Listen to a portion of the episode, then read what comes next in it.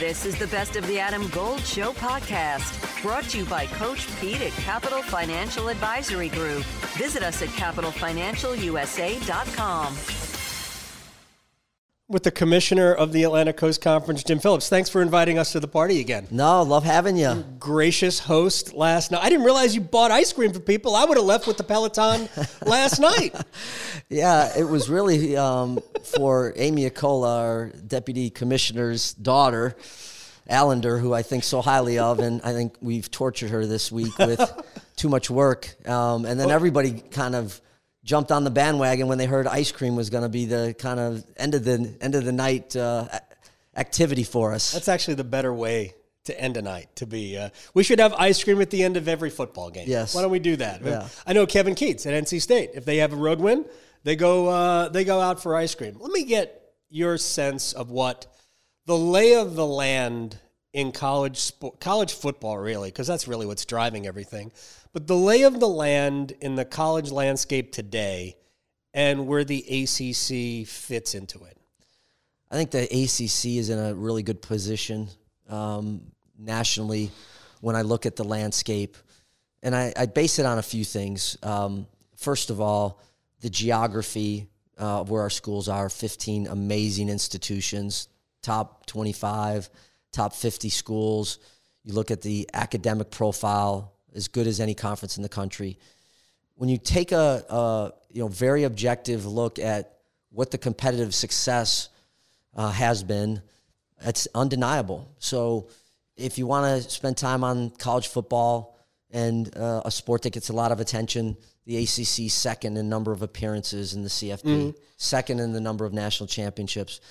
Basketball on the men's side, I, I think maybe in the last 15 years or so, nobody's won more championships right. around multiple schools, not just one school, but multiple schools. Women's basketball, as good as it's ever been. And I think, as you see, every Final Four, the ACC continues to uh, populate it with teams. 16 national championships the last two years, most of any conference. Nine national championships this year, the most of any conference. Um, I can go on and on, but that, that tells you that – you know you're having success from a revenue standpoint, people talk about that quite a bit, and, and we absolutely are, are, right. are, trying to close the gap. You have two that have gotten away from everyone, two conferences, and then um, you know everyone else. But we're in really good position as we move forward. But that's not going to satisfy any of us. We want to make sure that we close that gap. And I don't know that you you know chasing a dollar is the right thing. I, as I talked about I think with you before is I think it's chasing success and what do we mm-hmm. need to have success? What are the investments that the campuses are going to need to make and how do we help funnel those dollars through those campuses? So I feel good about the plan that we have moving ahead with our partners with ESPN and Disney and then we're we're being proactive with our success initiative uh, process which will I think reward teams that have postseason yeah success in football and basketball and distribute more dollars towards them. That makes perfect sense, to be honest. That it, the teams that do better should reap some of those rewards. Um, you said something that I, that I think is really important here, in that you can't like closing the gap on the SEC and the Big Ten financially. I mean, I just don't know the way it works, the way the landscape is now. I just don't know how possible that is because they're just about to kick in to a much bigger number. But does it really? Maybe it's just I'm looking at everything from a, a, a real life perspective. I have theoretically what I need because the guy down the street makes five times more than I do. Why does that put pressure on me to like so, so we can have envy. How much does envy get in the way of what you have to deal with and what the schools need to accomplish? I don't know if I could say it any better than that. I mean, I think there's truth truth to that. Um, but I also realize that standing pat or sitting still that's not sure. the, that's that's not the right path for us either. Um, dollars don't equate success. That's factual and that's not debatable. But dollars do Look at the Mets. dollars do give you the ability to increase the number of resources and, and Sure. maybe eventually, obviously, create your opportunity to have success. So I think there's a balance there. But what I what I do like about it is that we have engagement at the highest level with our board, our presidents and CEOs are on top of it. Obviously, our athletic directors mm-hmm. are heavily involved, and we have we have we have the very best group of CEOs in the country and the very best group of athletic directors in the country. So I feel good about where we're at. I, I, I will, but it doesn't stop us from wanting to close the gap. It doesn't stop us from, again, trying to address these issues. But I think people should be proud of the ACC and mm-hmm. be proud of what the graduation rates are, what the success in the in the classroom is, what the success on the playing fields have been, how you know the the ACC has been a national leader, um, both in on field performances, but also in legislation and and trying to make college athletics better now and into the future. Jim Phillips, the commissioner of the ACC, is joining us here at Football Kickoff. So, at the ACC meetings in Amelia Island, we found out about something called the Magnificent Seven, which uh, I'm sure they didn't call themselves because that would be kind of silly. Uh, but it certainly belies unrest, might not be the right word, but conversations that have been had about how we make, how, how we increase our revenue, uh, what's the best plan for certain schools. So it does belie some unrest, and it's all based on finances. Um, what? How do you make them happy? It, it, because I don't believe just the incentive based uh, earning is going to do that. Because I think they are experiencing something that we just talked about. That the fact that you know neighbor down the street is making more money, therefore we need to do that too. H- how do you how do you deal with a, a you know that growing uneasiness. Well, I think um, what came out of the spring meetings was something that brought us uh, closer together because we had some really important, candid conversations uh, in the conference. At, again, the highest level at our board level, and and we've we've locked arms to say, hey, we got to figure this out, and we can do this together. So it's it's it's part of I think just complex organizations. You go through these periods in your evolution where sometimes there's a bumpy road that you hit, and it doesn't um, at all influence what I believe long term of the ACC. But you have to address them. You got to work work on them. You got to deal with them, and you try to get to a better place together. Let me think forward with you, if I could. The I know we've got four different uh, congressional proposals now. They're none of them are bills; they're all drafts. Do you have a favorite of the four bills? I just saw read about one today with uh, a senator and a con- and a member of the House. So that was uh, that was weird. But everybody's trying to find a path forward, right? What is the path forward? Um, you and I will be on polar opposite sides of needing congressional help. I've never thought it's going to help or it, that they were going to provide that. But what is it? Could could we be better with no rule? As a because that would be even for everybody if there was no rule. But what is the path forward? Why do why do we need Congress? Yeah, I, I, would say, you know, th- three things. One is it's this reaffirmation that these are students. Second is we need national legislation in this space. If you have competition across state lines, there has to be something that makes the competitive piece of this thing level. And then third is we need some help relative to, you know, the constant litigation of it. As it relates to name, image, and likeness, I've said it before. Um, there has to be some structure to this thing, right? We, we need a standardized contract. So if you're making five hundred thousand dollars and I'm making five hundred dollars, why why can't there be a contract that's signed and has the right uh, language, legalese that really protects a student athlete from a sinister kind of agreement, et cetera. So that's one. Two is um, agent representation uh, and, and, and agent registration. There, there, there needs to be somebody that um, has some acumen, that has uh, passed some level of expertise in order to engage with a student athlete, Sure. right? And, and you're seeing that at, at every other level. Um, third is just this open registry of it's okay, you have a great NIL deal.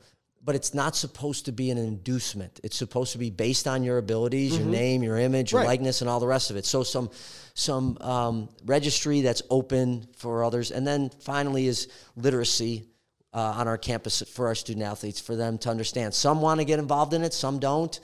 Some are spending a lot of time in the space, some are not spending any, and anywhere in between. They should have that right. But um, what I would say, you, you mentioned that there's three or four different bills that you know, four now. right? But what I what I do appreciate is it it has their attention and it it's gone on both sides of the Mm-hmm. aisle, so it's bipartisan. Which you know it's, it's hard to think in our country right now, many things that are going on that there's bi- bipartisan kind of Right. um, uh, appetite for. But I, having been to Washington quite a bit with a bunch of other folks, I think they understand. Uh, it doesn't matter what side of the aisle you are on. You're, you're, you have a responsibility where you can help um, to institutions, colleges, and universities that really end up being such an important part of the maturation of young people. And and so I give them, I, I really give them credit because they have a lot of other things going on and some really important issues. So I think we'll get to the right spot relative to what that looks like. But I am glad that we've gotten some support from from our elected officials. Jim Phillips, commissioner of the ACC. I just want to ask one more thing about that before I, uh, I have a little fun. Although this is fun, I'm having fun. Um, if there, I know the NCAA said right off the bat when NIL became, became a thing, we don't want it be, to be used as a recruiting inducement. And my first reaction was, good luck with that Yes. because there has been underground money, under the table money, uh, or services provided to athletes since recruiting has been part of the game. I know plenty of stories. I've talked to coaches who have told me flat out what they did, or they know that that has been like that stuff's been going on forever.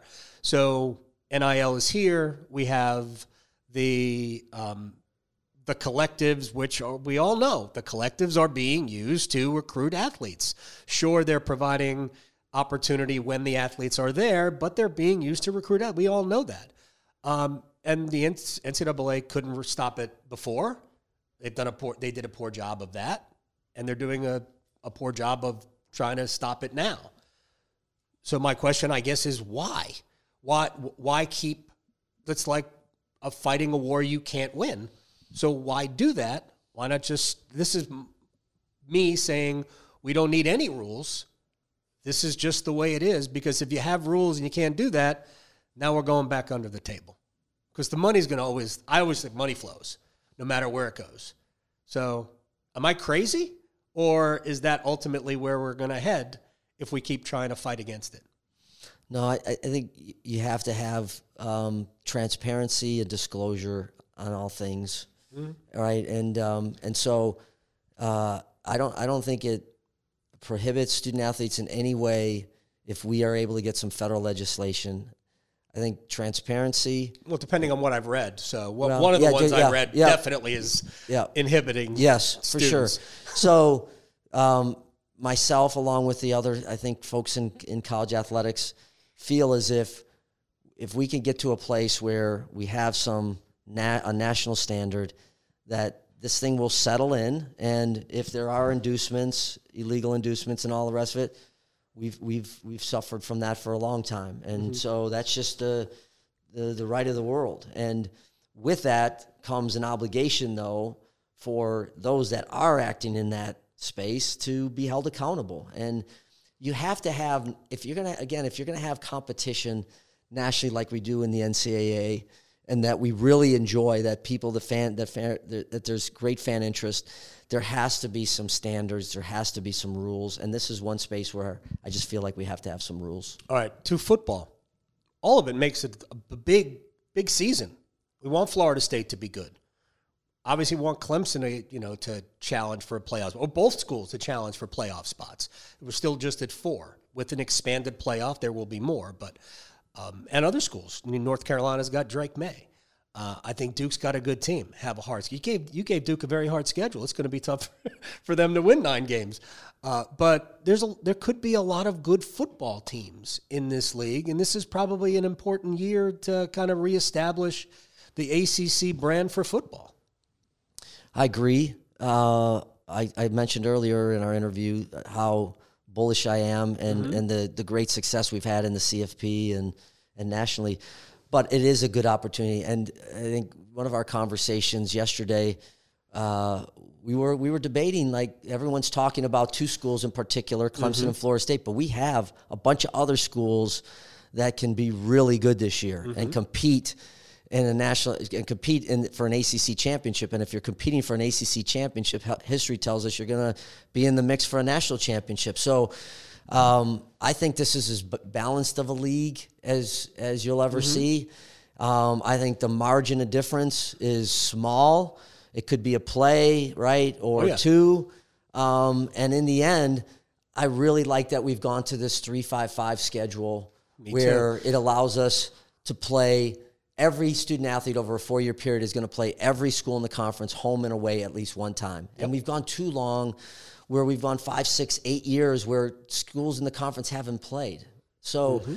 all of that sets up to then one division. The two best teams will meet here in Charlotte in the first Saturday of December, uh, and and so you eliminate now if you have divisions and you end up having two really good teams in one division, only one gets a chance to go to the championship. So Right. it helps us not only um, for our own conference, but it helps us in the CFP as we we look to get multiple teams into Right. an expanded playoff. looking beyond this year. This year's just for next year. I mean, I'm, I've never been a playoff guy, but that's fine. This is what we're. This is where we're headed. And yes, multiple, two, three. Who knows? Uh, who knows how many? The CW is now part of the ACC's television package family, and it's good because now, like, I had to add another service in order to get extra games on Bally's and a, Hurricanes, uh, Carolina Hurricanes reporter, and I needed for the for the road games, I needed to watch that. Uh, but now the CW will be available on basically, I think it's available maybe even in more homes than ESPN is uh, right now. So that's cool. And I know you mentioned yesterday that C, the CW is involved in golf, and you mentioned LIV Golf. So live ACC football? Can we can we do that? That's that that's how you bridge the gap. Suddenly, the ACC is paying out more than the SEC and the Big Ten. Oh, I love being on with you. um, CW is going to be a great partner. They really are. I love how you just ignored that. Yeah, Raycom. Raycom will produce them, Yep. produce the games, but they'll be on CW, and they are in every household. So um, the distribution is strong, strong. Uh, and I remember, you know, nearly three years ago, uh, just the initial intel from you know the ACC. There was such frustration about we love our schools, we love our teams, but we can't get the games. Right. Right. And so we got the Comcast deal and the Altice, some of these carriers that weren't covering the ACC network uh, or offering. We've got that done. Now we have a new partnership with CW uh, for 13 football games this upcoming fall. They're going to play them in prime time as well, which should be which should be fun. Um, and it's a it's a it's a station that is widely distributed, which again helps our brand and helps people consume our product. But it's it's really an exciting time for the ACC for a lot of ways. and they're trying to get into sports, obviously, and that's a good thing. Uh, all right, we'll uh, we'll close in the. I'm not going to ask you to pick a, a winner in the league or anything like that, um, but uh, thank you so much. I appreciate it. you got it. Always great to be with you. Thanks. Jake, I'm getting worried. My house hunt's taking longer than expected. We've made so many offers and keep losing out. You could really use the JAG advantage. What's the JAG advantage? The Jim Allen Group, number one real estate team in the state since 1996, with the largest inventory of home sites in the Triangle, 11,000. And they rep more than 65 communities. The Jim Allen Group? Oh, I get it. The JAG advantage. Go! Learn how you can score with the Jim Allen Group at thejagadvantage.com. Equal housing opportunity.